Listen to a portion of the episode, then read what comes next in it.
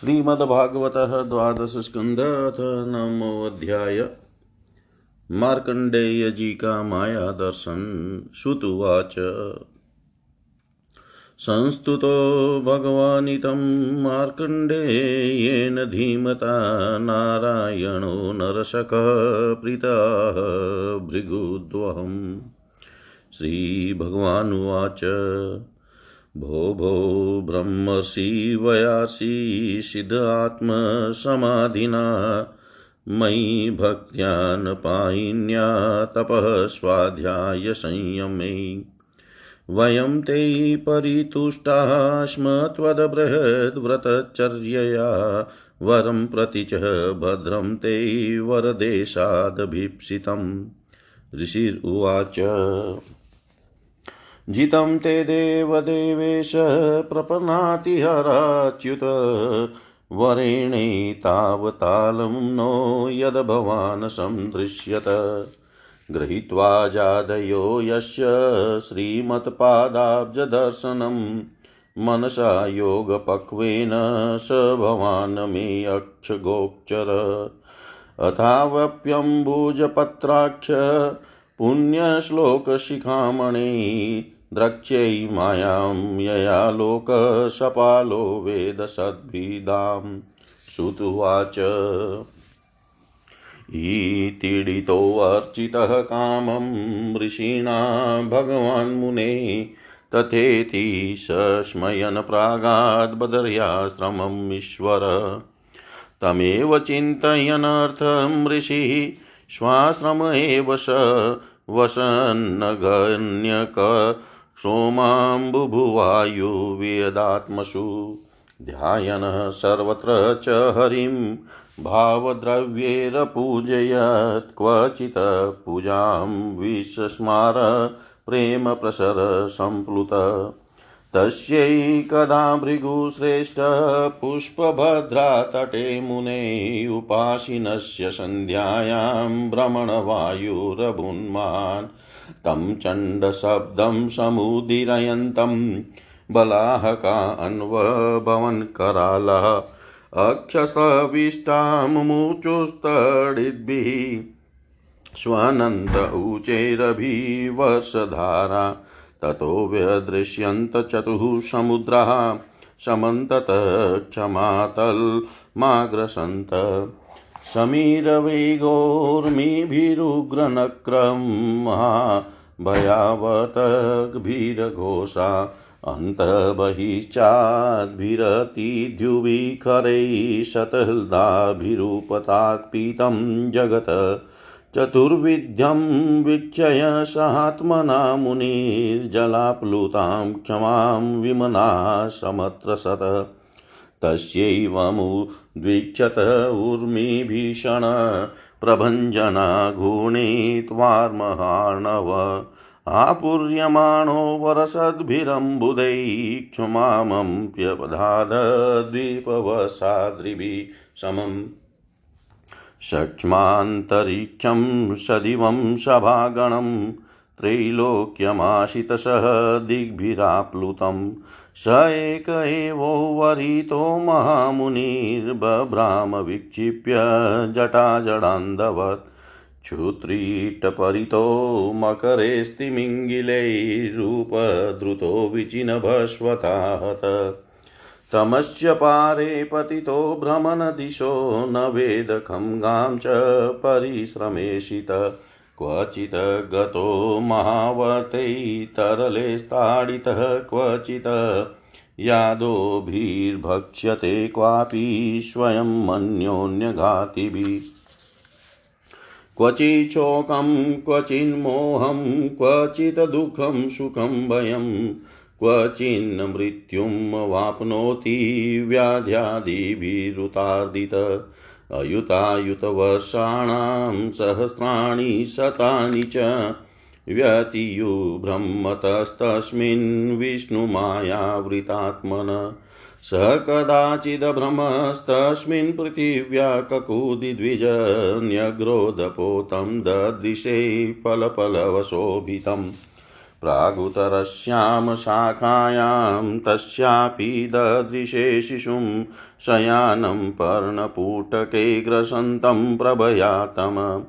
महामरकतश्यामं श्रीमद्वदन्पङ्कजं कम्बुग्रीवं महोरस्कं सुनाशं सुन्दरभ्रुवं श्वासै जदल काभातं कम्बुश्रीकर्णदाडिमम् विद्रुमाधरभाषसेक्षोणायितसुधास्मितं पद्मगर्भारुणापाङ्गं हृद्या सावलोकनं श्वासै जदवली संविघ्ननिम्ननाभिदलोदरम् चार्वङ्गुलिभ्यां, पाणिभ्यां, मुनीयचरणाम्बुजं मुखे निधाय विप्रेन्द्रोदयन्तं वीक्षय विस्मित।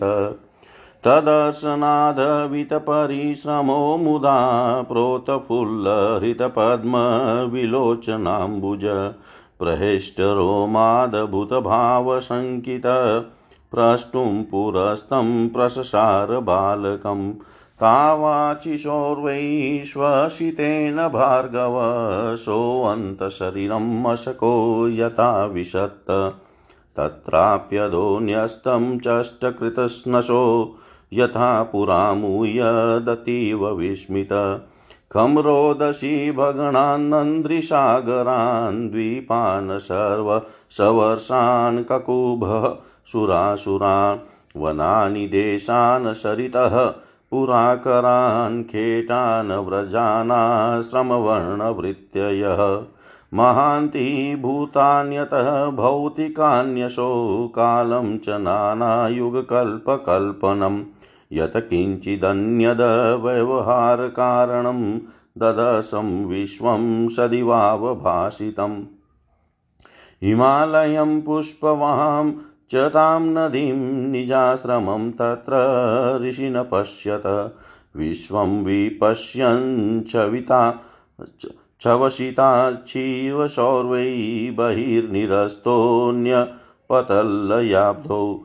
तस्मिन् पृथिव्याः ककुदिप्ररूढं वटं च तत्पर्णपुटे शयानं, तोकं च तत्प्रेमसुधास्मितेन निरीक्षितोऽपाङ्गनिरीक्षणेन अथं तं बालकं वीक्षय नेत्राभ्यां धिष्ठितं हृदि अभ्ययादति संक्लिष्टपरिष्वक्तुमधोक्षजम् तावत् स भगवान् साक्षाद् योगादिशो गुहाशय अन्तर्दधरिषे सद्यो यते हानि सनिर्मिता तमन्वत वटो वटो भ्रमण, सलिलं लोकसम्प्लवतिरोधायि क्षणादस्य स्वाश्रमे पूर्ववत स्थित। तिरोधायि क्षणादस्य स्वाश्रमे पूर्ववत स्थित। सूत जी कहते हैं, जब ज्ञान संपन्न मार्कंडेय मुनि ने इस प्रकार स्तुति की, तब भगवान नर नारायण ने प्रसन्न होकर मार्कंडेय जी से कहा, भगवान नारायण ने कहा सम्मान्य ब्रह्म ऋषि शिरोमणि, तुम चित्त की एकाग्रता, तपस्या, स्वाध्याय संयम और मेरी अनन्य भक्ति से सिद्ध हो गए हो।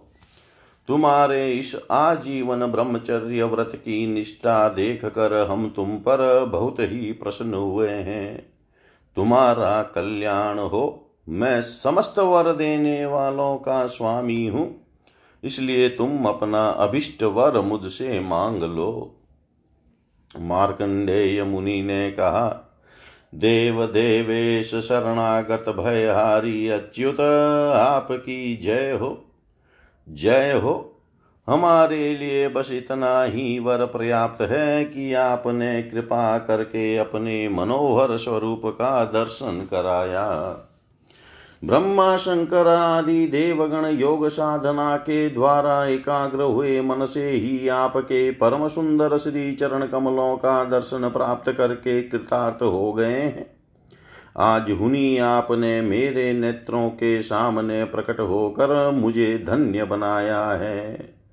पवित्र कीर्ति महानुभावों के शिरोमणि कमल नयन, फिर भी आपकी आज्ञा के अनुसार मैं आपसे वर माँगता हूँ। मैं आपकी वह माया देखना चाहता हूँ, जिससे मोहित होकर सभी लोक और लोकपाल अद्वितीय वस्तु ब्रह्म में अनेकों प्रकार के भेद विभेद देखने लगते हैं। सूत जी कहते हैं, शौनक जी, जब इस प्रकार मार्कंडेय मुनि ने भगवान नर नारायण की इच्छा अनुसार स्तुति पूजा कर ली एवं वरदान मांग लिया तब उन्होंने मुस्कुराते हुए कहा, ठीक है, ऐसा ही होगा। इसके बाद वे अपने आश्रम बद्रीवन को चले गए। मार्कंडे मुनि अपने आश्रम पर ही रहकर निरंतर इस बात का चिंतन करते रहते कि मुझे माया के दर्शन कब होंगे। वे अग्नि, सूर्य, चंद्रमा, जल, पृथ्वी, वायु, आकाश एवं अंतकरण में और तो क्या सर्वत्र भगवान का ही दर्शन करते हुए मानसिक वस्तुओं से उनका पूजन करते रहते? कभी कभी तो उनके हृदय में प्रेम की ऐसी बाढ़ आ जाती कि वे उसके प्रभाव में डूबने, उतराने लगते।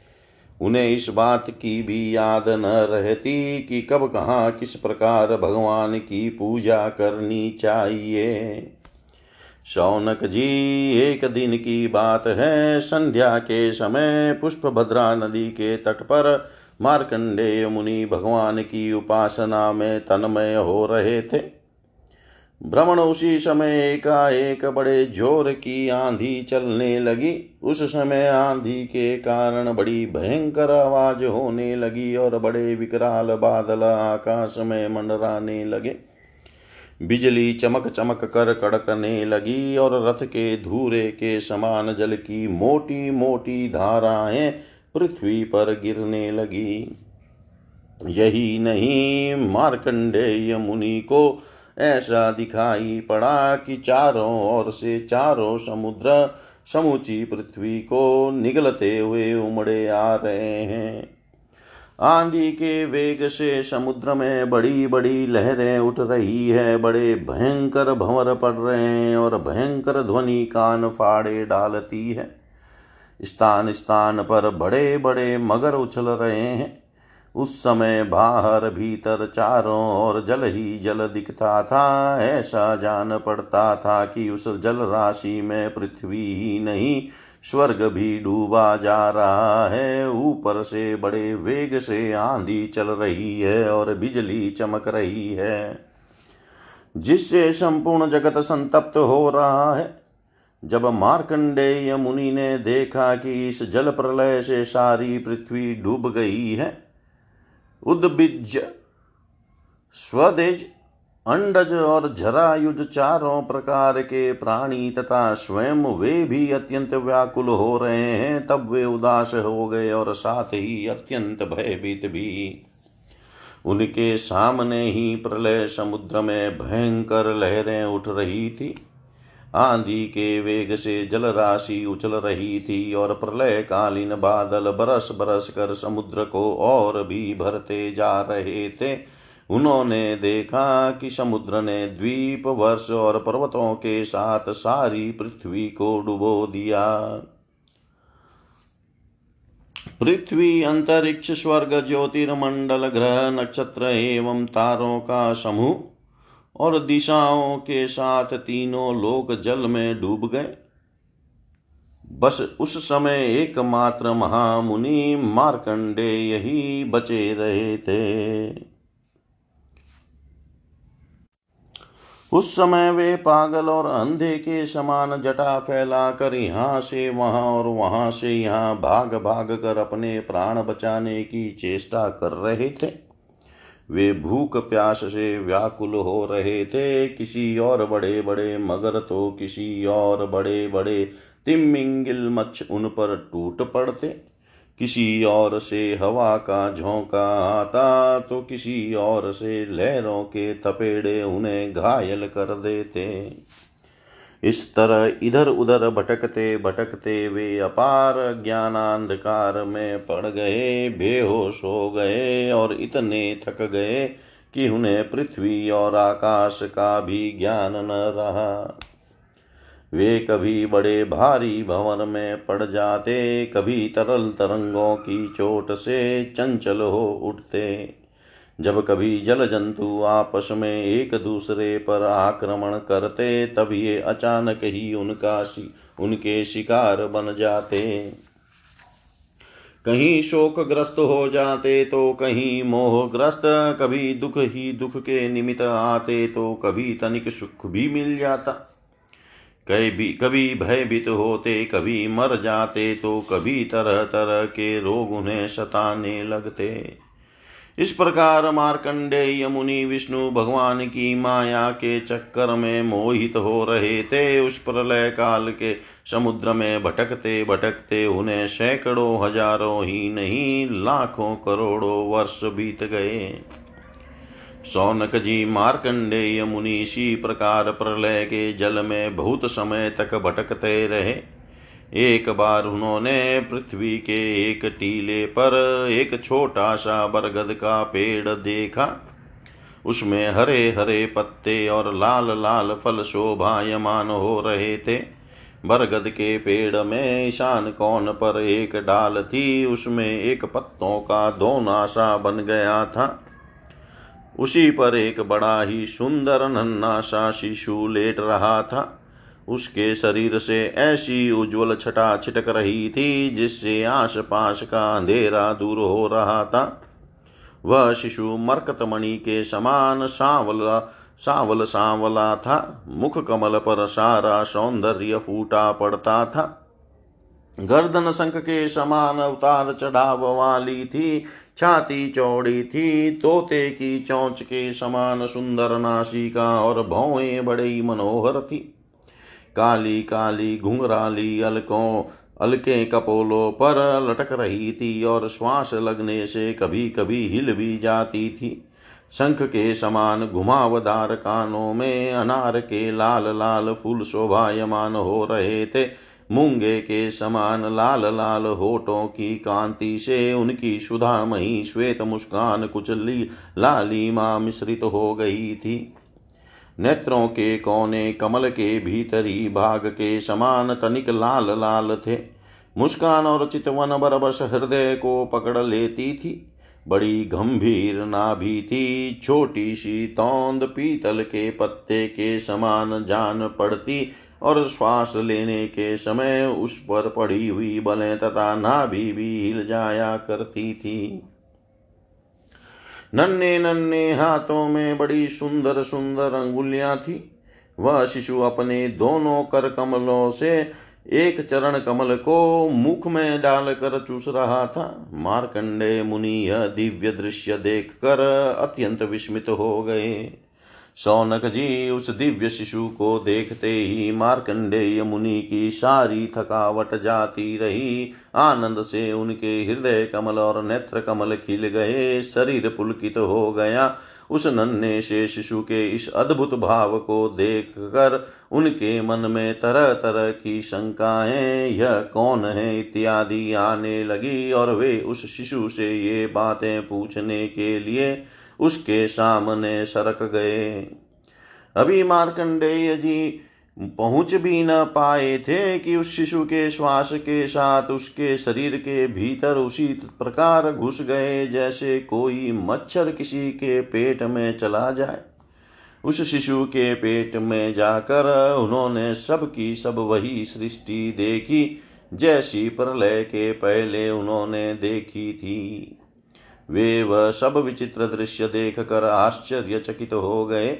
वे मोहवश कुछ सोच विचार भी न सके। उन्होंने उस शिशु के उदर में आकाश अंतरिक्ष, ज्योतिर्मंडल, पर्वत, समुद्र, द्वीप वर्ष दिशाएँ, देवता, दित्य, वन देश, नदियाँ, नगर, खाने, किसानों के गाँव, अहिरों की बस्तियाँ, आश्रम वन उनके आचार, व्यवहार पंच महाभूत भूतों से बने हुए प्राणियों के शरीर तथा पदार्थ अनेक युग और कल्पों के भेद से युक्त काल आदि सब कुछ देखा। केवल इतना ही नहीं, जिन देशों, वस्तुओं और कालों के द्वारा जगत का व्यवहार संपन्न होता है, वह सब कुछ वहाँ विद्यमान था। कहाँ तक कहें, यह संपूर्ण विश्व न होने पर भी वहाँ सत्य के समान प्रतीत होते देखा। हिमालय पर्वत, वही पुष्प भद्रा नदी, उसके तट पर अपना आश्रम और वहाँ रहने वाले ऋषियों को भी मार्कंडेय जी ने प्रत्यक्ष ही देखा। इस प्रकार संपूर्ण विश्व को देखते देखते ही वे उस दिव्य शिशु के श्वास के द्वारा ही बाहर आ गए और फिर प्रलय कालीन समुद्र में गिर पड़े। अब फिर उन्होंने देखा कि समुद्र के बीच में पृथ्वी के टीले पर वही बरगद का पेड़ ज्यो का त्यों विद्यमान है और उसके पत्ते के दोने में वही शिशु सोया हुआ है। उसके अधरों पर प्रेमामृत से परिपूर्ण मंद मंद मुस्कान है और अपनी प्रेम पूर्ण चितवन से वह मार्कंडेय जी की ओर देख रहा है। अब मार्कंडेय मुनि इंद्रियातीत भगवान को जो शिशु के रूप में क्रीड़ा कर रहे थे और नेत्रों के मार्ग से पहले ही हृदय में विराजमान हो चुके थे, आलिंगन करने के लिए बड़े श्रम और कठिनाई से आगे बढ़े। परंतु शौनक जी, भगवान केवल योगियों के ही नहीं, स्वयं योग के भी स्वामी और सबके हृदय में छिपे रहने वाले हैं। अभी मार्कंडेय मुनि उनके पास पहुँच भी न पाए थे कि वे तुरंत अंतर ध्यान हो गए। ठीक वैसे ही जैसे अभागे और असमर्थ पुरुषों के परिश्रम का पता नहीं चलता कि फल वह फल दिए बिना ही क्या हो गया। शौनक जी, उस शिशु के अंतर ध्यान होते ही वह बरगद का वृक्ष तथा प्रलय कालीन दृश्य एवं जल भी तत्काल लीन हो गया और मार्कंडेय मुनि ने देखा कि मैं तो पहले के समान ही अपने आश्रम में बैठा हुआ हूँ। इति श्रीमद्भागवते महापुराणे पारमहंस्यां संहितायां द्वादशस्कन्धे मायादर्शनं नाम नमोऽध्याय। सर्वं श्रीशां सदाशिवार्पणम् ॐ विष्णवे नमः। ॐ विष्णवे नमः। ॐ विष्णवे नमः। श्रीमद्भागवतः द्वादश स्कंध दशमोऽध्याय मार्कंडेय जी को भगवान शंकर का वरदान श्रुतुवाच स एवमनुभूयेदं नारायणविनिर्मितं वैभवं योगमायायास्तमेव शरणं ययौ। मार्कण्डेय्य उवाच प्रपन्नोऽस्म्यङ्घ्रिमूलं ते प्रपन्ना भयदं हरे, यन्माययापि विबुधा मुयन्ति ज्ञानकाशया श्रुतुवाच तमेव निवृत्तात्मानं वृषेण दिवि पर्यटन् रुद्राण्या भगवान् रुद्रो ददर्श स्वगणैवृतः अथो मातं ऋषिं वीक्ष्य गिरिशं सम्भाषत पश्येमं भगवन् विप्रं निवृतात्मेन्द्रियाश्रमविषयम् निभृतोदजस्वव्रातं वातापाये यथार्णवं कुर्वस्य तपस साक्षात् संसिधिं सिद्धिदो भवान्। श्रीभगवानुवाच, नेवेच्छत्याशिषः, क्वापि भ्रमर्षि मोक्षमप्युतः, भक्तिं परां भगवती लब्धवान् पुरुषे अव्यये। अथापि संवदिष्यामो भवान् एतेन साधुनायं हि परमो लाभो नृणां साधु समागम। श्रुतुवाच इत्युक्त्वा तमुपेयाय भगवान् स शतां गति, ईशान सर्वविद्यानामीश्वर सर्वदेहिनाम् तयोरागमनं साक्षादीश्योर्जगदात्मनो न वेदरुद्धधिवृत्तिरात्मानं विश्वमेव च। भगवास्तदभिज्ञाय गिरिशो योगमायया विशद् गुहाकाशं वायुच्छिद्रमिवेश्वर। आत्मन्यपि शिवं प्राप्तं तडितपिङ्गजटाधरं त्र्यक्षं दशभुजं प्रांशुमुद्यन्तमिव भास्करम्। व्याघ्रचर्माम्बरधरं शूलखट्वाङ्गचर्मभिः अक्षमालाडमरुककपालासिधुनशः बिभ्राणं सहसा भातं विचक्ष हृदि विस्मित, किमिदं कुत एवेति समाधे विरतो मुनि। नेत्रे उन्मिलय ददृश्यै सगणं सोमयागतं, रुद्रं त्रिलोकेकगुरुं ननाम शिरसा मुनि। तस्मै सपरया व्यदधात् सगण आयसहो मया स्वागतासनपाद्यार्घ्यगन्धस्रग्दुदपदीपकै आह चात्मानुभावेन पूर्णकामस्य ते विभो करवाम किमीशान येनेदं निवृतं जगत्। नमः शिवाय शान्ताय सत्त्वाय प्रमृडाय च रजोजुषेऽप्यघोराय नमस्तुभ्यं तमोजुषे।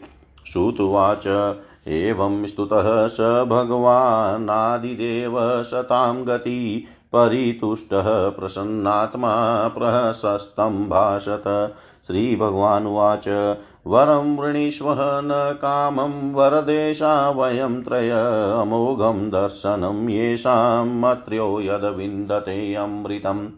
ब्राह्मणाः साधवः शान्ता निःसङ्गा भूतवत्सला एकान्तभक्तास्मासु निवैरा समदर्शिन सलोकालोकपालास्तान् वन्दत्यचन्त्युपासतेऽहं च भगवान् ब्रह्मा स्वयं च हरिरीश्वर। न ते मयच्युते यजे च भिदामन्वपि चक्षते नात्मनश्च जनस्यापि तदयुष्मान् वयमीमहि न हि अम्यानि तीर्थानि न देवाश्चेतनोञ्जिता ते पुनरत्युरुकालेन्यूयं दर्शनमात्रत। ब्राह्मणेभ्यो नमस्यामो ये अस्मद्रूपं त्रयीमयं बिभ्रत्यात्मसमाधाना तान् तपस्वाध्याय संयमे।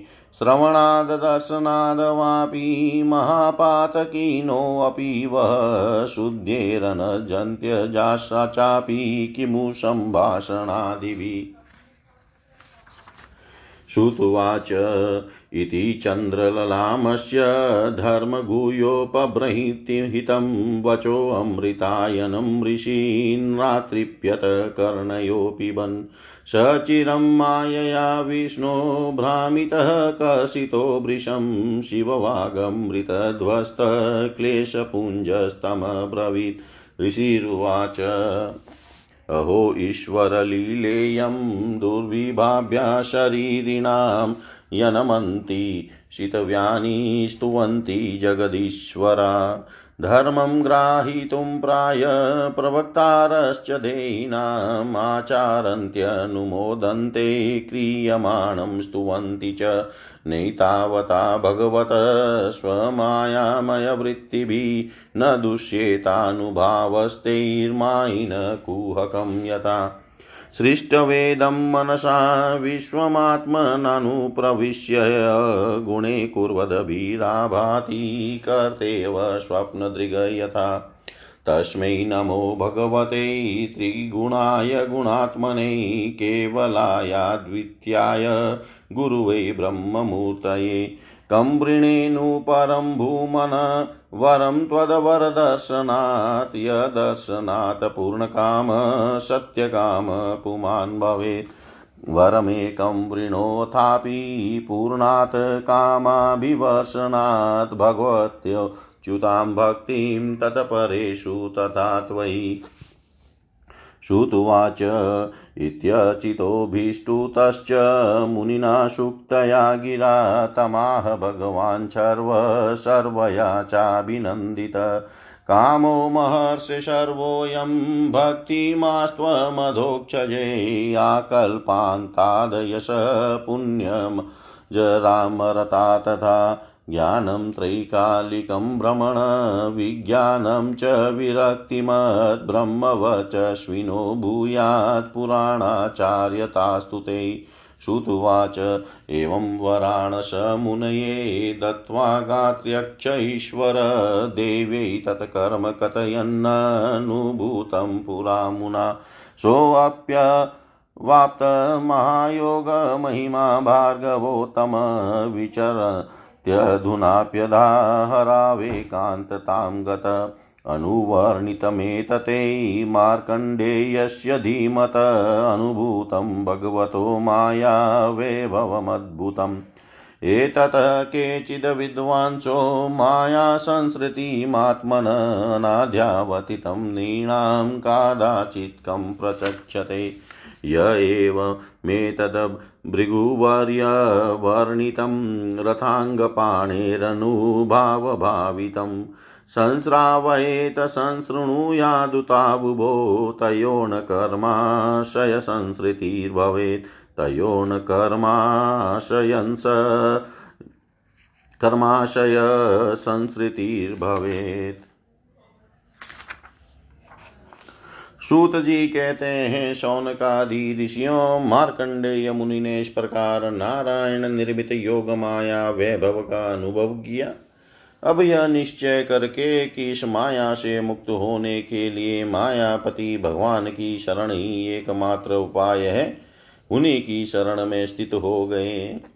मार्कंडेय जी ने मन ही मन कहा, प्रभो, आपकी माया वास्तव में प्रतीति मात्र होने पर भी सत्य ज्ञान के समान प्रकाशित होती है और बड़े बड़े विद्वान भी उसके खेलों में मोहित हो जाते हैं।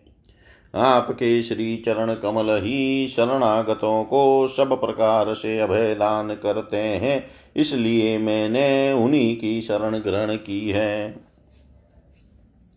सूत जी कहते हैं मार्कंडेय जी इस प्रकार शरणागति की भावना में तन्मय हो रहे थे।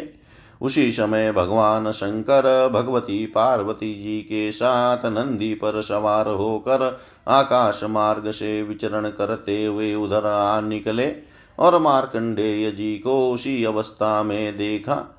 उनके साथ बहुत से गण भी थे। जब भगवती पार्वती ने मार्कंडेय मुनि को ध्यान की अवस्था में देखा, तब उनका हृदय वात्सल्य स्नेह से उमड़ आया उन्होंने शंकर जी से कहा, भगवान, तनिक इस ब्राह्मण की ओर तो देखिए, जैसे तूफ़ान शांत हो जाने पर समुद्र की लहरें और मछलियाँ शांत हो जाती है और समुद्र धीर गंभीर हो जाता है, वैसे ही इस ब्राह्मण का शरीर इंद्रिय और अंतकरण शांत हो रहा है।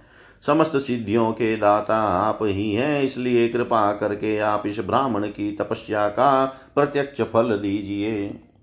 भगवान शंकर ने कहा, देवी, ये ब्रह्मर्षि लोक अथवा परलोक की कोई भी वस्तु नहीं चाहते, और तो क्या इनके मन में कभी मोक्ष की भी आकांक्षा नहीं होती? इसका कारण यह है कि ये घट घटवासी अविनाशी भगवान के चरण कमलों में इन्हें परम भक्ति प्राप्त हो चुकी है। प्रिय, यद्यपि इन्हें हमारी कोई आवश्यकता नहीं है, फिर भी मैं इनके साथ बातचीत करूँगा, क्योंकि ये महात्मा पुरुष है। जीव मात्र के लिए सबसे बड़े लाभ की बात यही है कि संत पुरुषों का समागम प्राप्त हो।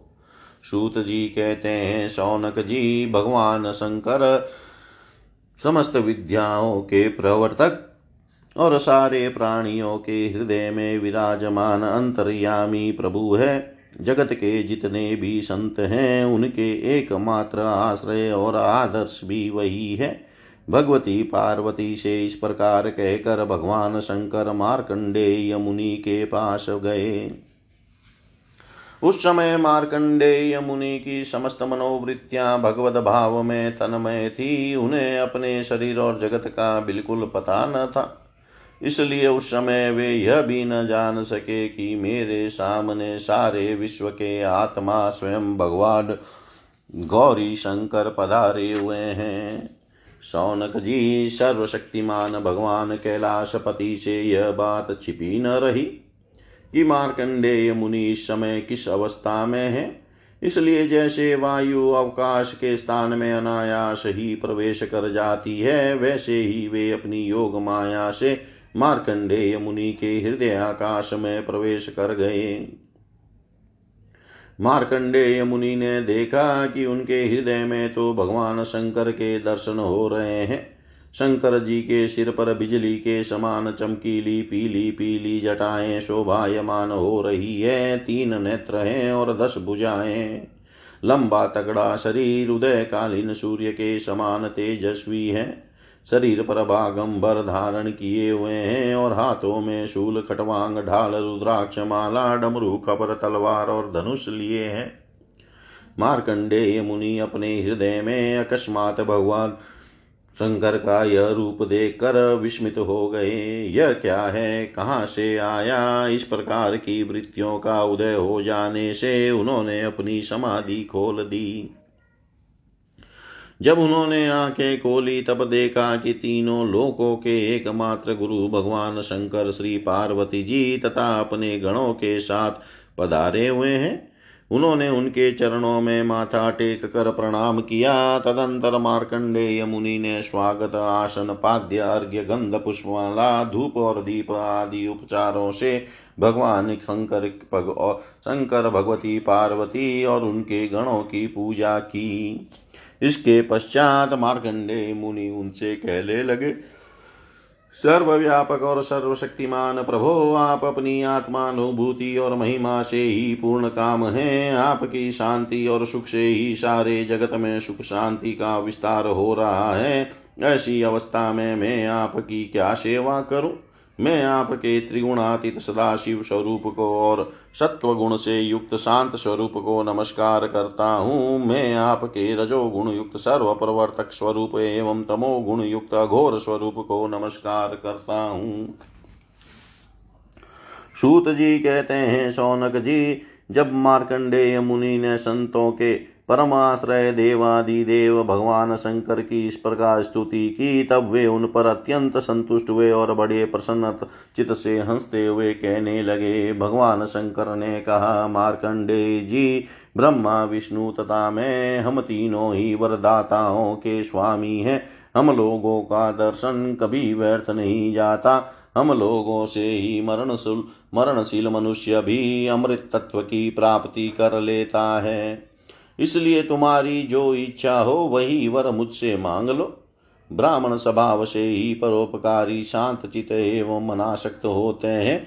वे किसी के साथ वैर भाव नहीं रखते और समदर्शी होने पर भी प्राणियों का कष्ट देख कर उसके निवारण के लिए पूरे पूरे हृदय से जुट जाते हैं। उनकी सबसे बड़ी विशेषता तो यह होती है कि वे हमारे अनन्य प्रेमी एवं भक्त होते हैं। सारे लोक और लोकपाल ऐसे ब्राह्मणों की वंदना, पूजा और उपासना किया करते हैं। केवल वे ही क्यों? मैं भगवान ब्रह्मा तथा स्वयं साक्षात ईश्वर विष्णु भी उनकी सेवा में संलग्न रहते हैं। ऐसे शांत महापुरुष मुझमें, विष्णु भगवान में, ब्रह्मा में, अपने में और सब जीवों में अणु मात्र भी भेद नहीं देखते। सदा सर्वदा सर्वत्र और सर्वथा एक रस आत्मा का ही दर्शन करते हैं। इसलिए हम तुम्हारे जैसे महात्माओं की स्तुति और सेवा करते हैं।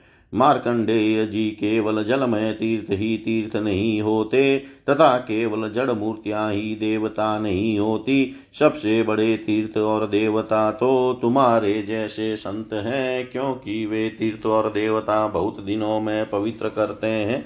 परंतु तुम लोग दर्शन मात्र से ही पवित्र कर देते हो। हम लोग तो ब्राह्मणों को ही नमस्कार करते हैं, क्योंकि वे चित्त की एकाग्रता, तपस्या, स्वाध्याय, धारणा, ध्यान और समाधि के द्वारा हमारे वेदमय शरीर को धारण करते हैं। मार्कंडेय जी, बड़े बड़े महापापी और अंत्यज भी तुम्हारे जैसे महापुरुषों के चरित्र श्रवण और दर्शन से ही शुद्ध हो जाते हैं। फिर वे तुम लोगों के संभाषण और सहवास आदि से शुद्ध हो जाएँ, इसमें तो कहना ही क्या। सूत जी कहते हैं, शौनकादि ऋषियों, चंद्रभूषण भगवान शंकर की एक एक बात धर्म के गुप्ततम रहस्य से परिपूर्ण थी। उसके एक एक अक्षर में अमृत का समुद्र भरा हुआ था। मार्कंडेय मुनि अपने कानों के द्वारा पूरी तन्मयता के साथ उसका पान करते रहे, परंतु उन्हें तृप्ति न हुई। वे चीर काल तक विष्णु भगवान की माया से भटक चुके थे और बहुत थके हुए भी थे। भगवान शिव की कल्याणी वाणी का अमृत पान करने से उनके सारे क्लेश नष्ट हो गए। उन्होंने भगवान शंकर से इस प्रकार कहा। मार्कंडेय जी ने कहा, सचमुच सर्वशक्तिमान भगवान की यह लीला सभी प्राणियों की समझ के परे है। भला देखो तो सही, ये सारे जगत के स्वामी होकर भी अपने अधीन रहने वाले मेरे जैसे जीवों की वंदना और स्तुति करते हैं। धर्म के प्रवचनकार प्राय प्राणियों को धर्म का रहस्य और स्वरूप समझाने के लिए उसका आचरण और अनुमोदन करते हैं, तथा कोई धर्म का आचरण करता है तो उसकी प्रशंसा भी करते हैं। जैसे जादूगर अनेकों खेल दिखलाता है, और उन खेलों से उसके प्रभाव में कोई अंतर नहीं पड़ता, वैसे ही आप अपनी स्वजन मोहिनी माया की वृत्तियों को स्वीकार करके किसी की वंदना, स्तुति आदि करते हैं तो केवल इस काम के द्वारा आपकी महिमा में कोई त्रुटि नहीं आती। आपने स्वप्न दृष्टा के समान अपने मन से ही संपूर्ण विश्व की सृष्टि की है, और इसमें स्वयं प्रवेश करके कर्ता न होने पर भी कर्म करने वाले गुणों के द्वारा कर्ता के समान प्रतीत होते हैं। भगवान आप त्रिगुण स्वरूप होने पर भी उनके परे उनकी आत्मा के रूप में स्थित है। आप ही समस्त ज्ञान के मूल केवल अद्वितीय ब्रह्म स्वरूप है। मैं आपको नमस्कार करता हूँ। अनंत आपके श्रेष्ठ दर्शन से बढ़कर ऐसी कौन सी वस्तु है जिसे मैं वरदान के रूप में मांगू? मनुष्य आपके दर्शन से ही पूर्ण काम और सत्य संकल्प हो जाता है। आप स्वयं तो पूर्ण हैं ही, अपने भक्तों को भी समस्त कामनाओं को पूर्ण करने वाले हैं।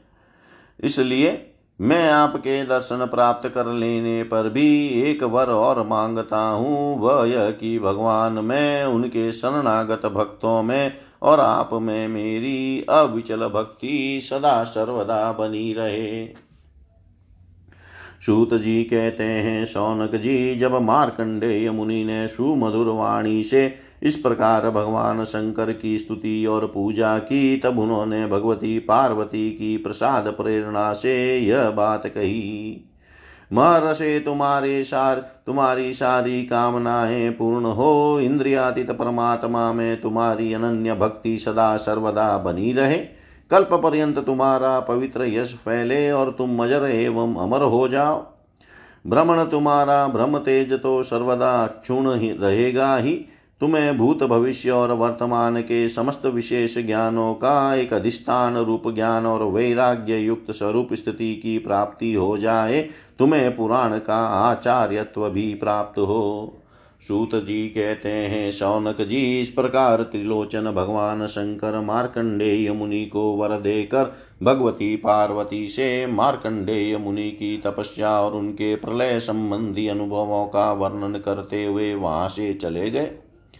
भृगुवंश शिरोमणि मार्कंडेय मुनि को उनके महायोग का परम फल प्राप्त हो गया। वे भगवान के अनन्य प्रेमी हो गए। अब भी वे भक्ति भाव भरित हृदय से पृथ्वी पर विचरण किया करते हैं। परम ज्ञान संपन्न मार्कंडेय मुनि ने भगवान की योग माया से जिस अद्भुत लीला का अनुभव किया था, वह मैंने आप लोगों को सुना दिया। शौनक जी यह जो मार्कंडेय जी अनेक कल्पों का, सृष्टि प्रलयों का अनुभव किया, वह भगवान की माया का ही वैभव था, तात्कालिक था। और उन्हीं के लिए था सर्वसाधारण के लिए नहीं। कोई कोई इस माया की रचना को न जानकर अनादिकाल से बार बार होने वाले सृष्टि प्रलय इसको भी बतलाते हैं। इसलिए आपको यह शंका नहीं करनी चाहिए कि इसी कल्प के हमारे पूर्वज मार्कंडेय जी की आयु इतनी लंबी कैसे हो गई। भृगुवंश शिरोमणे मैंने आपको यह जो मार्कंडेय चरित्र सुनाया है, वह भगवान चक्रपाणी के प्रभाव और महिमा से भरपूर है। जो इसका श्रवण एवं कीर्तन करते हैं, वे दोनों ही कर्म वासनाओं के कारण प्राप्त होने वाले आवागमन के चक्कर से सर्वदा के लिए छूट जाते हैं। इति श्रीमद्भागवते महापुराणे पारमंस्यां संहितायां द्वादशस्कन्धे दशमोऽध्याय सर्वं श्रीशां सदाशिवार्पणम् अस्तु। ॐ विष्णवे नम। ॐ विष्णवे नम। ॐ विष्णवे नमः।